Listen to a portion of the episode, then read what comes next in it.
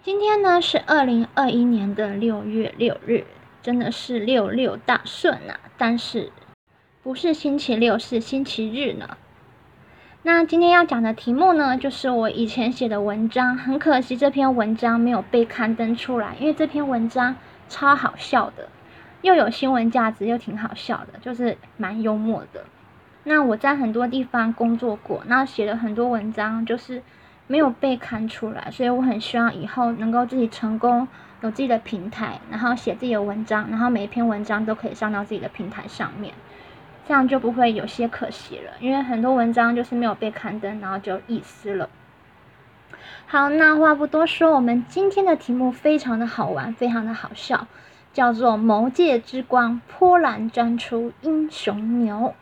那在跟大家分享我这篇文章之前呢？哦，对，我会把文章放到我的这个说明栏里面，所以大家可以去说明栏里面回味我的本文。那在跟大家分享文章之前，我希望大家脑海中就是先想象一个画面，什么画面？就是人在追牛的画面。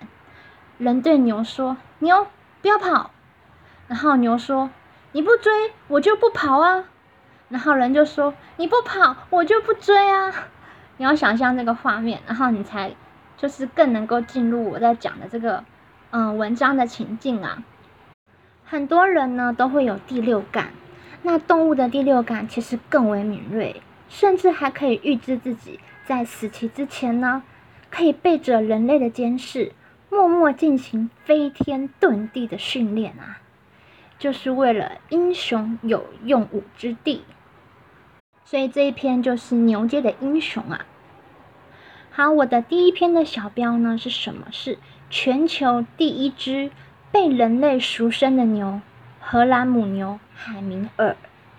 一头三岁半的荷兰母牛海明尔呢，它在即将要被送到屠宰场前呐，它就好像有预感说：“啊，我的小命要不保了。”他就与另外一头牛结伴逃跑哦，他不是私逃哦，他就找到同伴跟他一起走，我们一起走吧。只是没多久哦，与海明尔一起逃跑的那个小伙伴被人类给逮住了，再也回不来了。然后他的小伙伴就送到屠宰场了，剩下海明尔一头牛继续孤军奋战，继续逃跑。那海明尔的同伴被抓之后啊，他变得更加谨慎。他谨慎之余，他还保持非常健康的体态哦，然后避免出现在人类的面前。超聪明的，他到了晚上哦，才会出现在马厩里面觅食。只要有一点点的风吹草动，他就立刻消失，身手超敏捷的。他会消失在树林里面，跟人类玩起官兵抓强盗的游戏。从此以后呢，即使人们想尽办法。依然无法抓到海明尔，你看这海明尔智商有多高？他就像是披上隐形斗篷一样，可以瞬间消失在人类的眼前。那海明尔他有一个兽医叫做赫马斯马，赫马斯马说呢，从他逃跑之后呢，人类总是没有办法抓住他。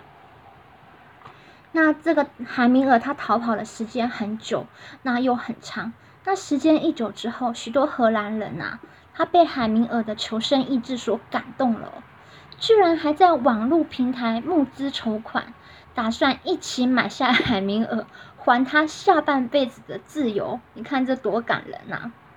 而且这个活动影响之大，连荷兰的王室成员哦，也支持这样子的活动，就是让海明尔自由吧，我把他买下来，还他下辈子的自由，下半辈子的自由。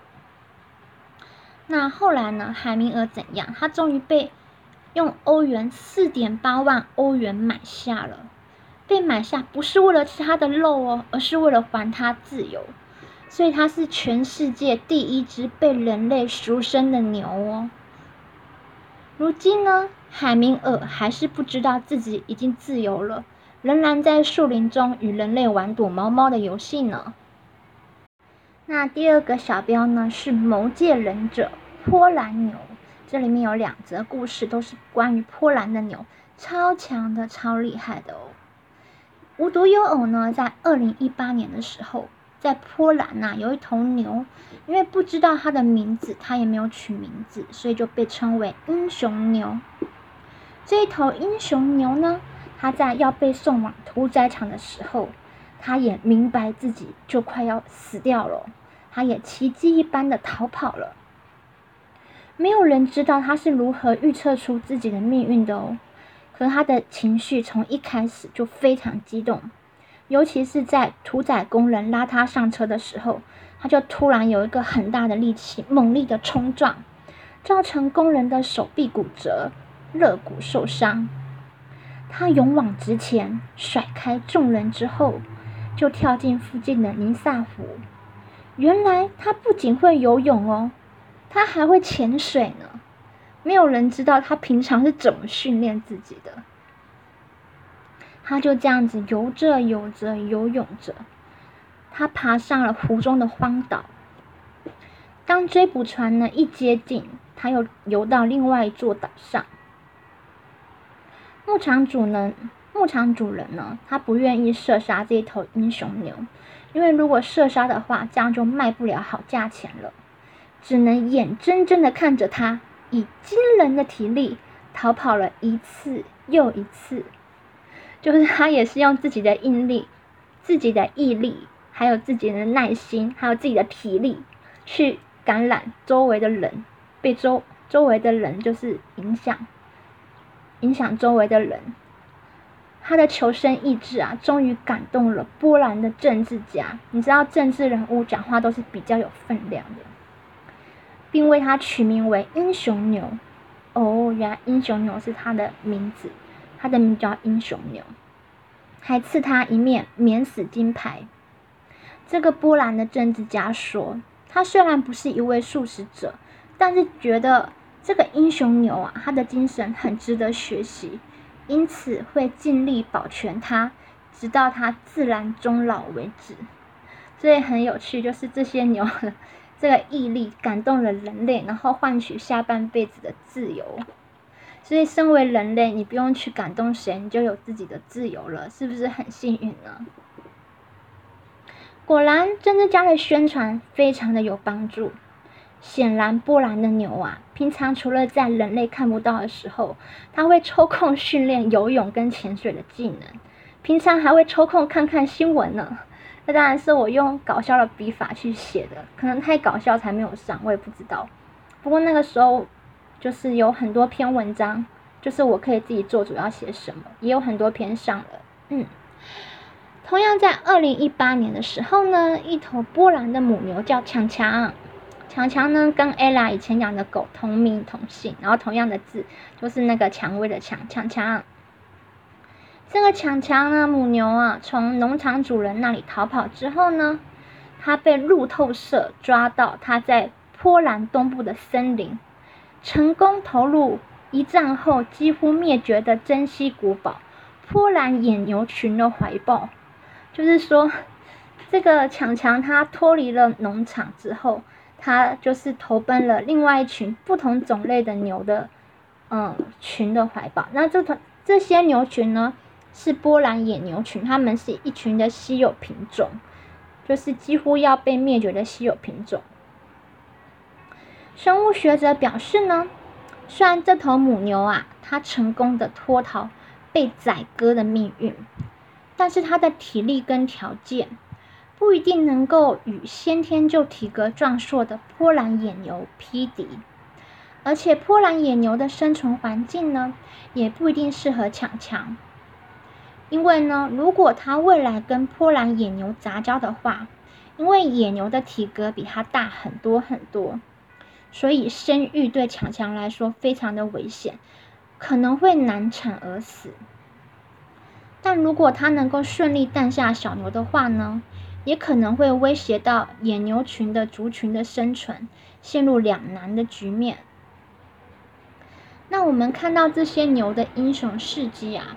我们几乎可以确定说，在动画片里面呢，许多以动物为主角的智，许多以动物为主角的机智主人翁，能够设计陷阱、路线图、分析敌我优势，成功逃离人类的魔爪，一定都是从真实故事中改编的哦。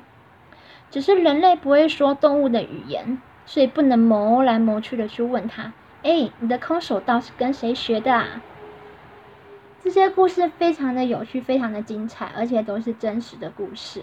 那就是牛跟人一样都会怕死，所以其实大家可以尽量的吃素，因为其实对很多人来讲，吃素是很困难的事情嘛。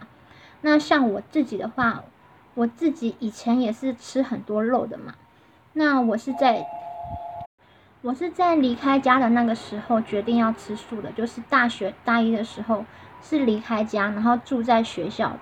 那个时候就是没有人管你吃什么，我就开始决定我要吃素。为什么要吃素呢？那个时候就觉得好像吃素的时间到了，就自然的很想吃素。加上那个时候我系上的学姐他们是福智青年社的，他们也都是吃素的人。然后我又帮他们整理社窝，然后看到上面的文字说佛教徒讲究放生，但是放的没有吃的多，所以吃素是最好的放生。那当时因为周围的人很多人是吃素的，就是会有伴，这样子的话就会比较没有那么孤单的感觉。然后这样讲下去节目会太长了，就先打住，就是之后还可以跟大家分享多一点。因为吃素的话，其实不一定说你是有多善良，就是可能，嗯。也不是说宗教信仰怎样怎样，很多人不想要吃素，是因为说你吃素，你就会被规定说你好像是一个道德标准更高的人，就是别人会给你贴标签说，哎，你吃素你怎么还可以发脾气？那难道你吃素就可以没感情吗？就别人会贴很多的标签，那这些标签都是很落后的标签，那不应该是这样子。吃素不代表说很善良，可是可以代表说你明白其实。不需要死那么多动物，因为现在温室效应啊，温室效应很多都是因为动物的养殖，动物养殖越来越多，要一直砍伐雨林，一直砍伐雨林。那下次，嗯，下次我再用一个长篇专题，就是来讲我的另外一篇文章，因为这篇文章的主题就是逃跑牛嘛。那希望更多的人就是一起来关心这个。整个地球的生态环境，因为整整个环境的生态都是因很多都是因为人类要吃肉，然后破坏很多生物的多样性，然后很多生物植物灭绝，气候改变，然后温室大量的排放。那很多嗯关怀环境的人，他们没有宗教信仰，都开始吃素了。所以不要再给素食者贴标贴标签说，哎，你是吃素食的。那你为什么会生气？你为什么会怎样怎样讲？吃素的也是人啊，只是他更想要让这个环境更好一点，就不要用他吃素，反而还去责备他。那吃素的人，就是他们也是因为有一些些的感觉，对这个世界有一些的感觉，他开始去吃素。所以不要给那些好不容易吃素的人贴标签，因为。很多素食者他们在找食物的时候，其实非常困难，能够维持下去真的很不容易。所以希望大家以后遇到素食者是用鼓励的方式，而不是给他们贴标签说啊，你吃素，你为什么还那么怎样怎样，还那么这样这样，还那么会发脾气，或者还那么会嗯讲话不得体之类的，就是不要再贴一些高道德的标签在素食者身上，反而是说。我们应该去要求自己嘛，像我一开始的开场白这个样子，我的开场白说：人说牛你不要跑，牛说你不追我就不跑啊，人说你不跑我就不追啊，这代表什么？大部分的人都会要求别人做一些事情，但很少思考自己的所作所为。这其实是我讲的这个笑话的一个核心的概念。好，我们今天的节目也真是够长了，已经超过十几分钟了呀。那我这个节目的名称叫做“打不死的阿强”，希望在这个新冠肺炎期间 （COVID-19 的期间）呢，大家都可以像阿强一样打不死。然后呢，嗯，嗯，我在这个节目的昵称叫做 Nobody。那大家可以在说明栏里面，然后看我这篇文章。希望大家能够幸福、平安、快乐。拜拜。那希望大家每天都可以更进步一点，然后，嗯，克服自己负面的情绪，然后往前迈进一个更美好的未来。谢谢大家，拜拜。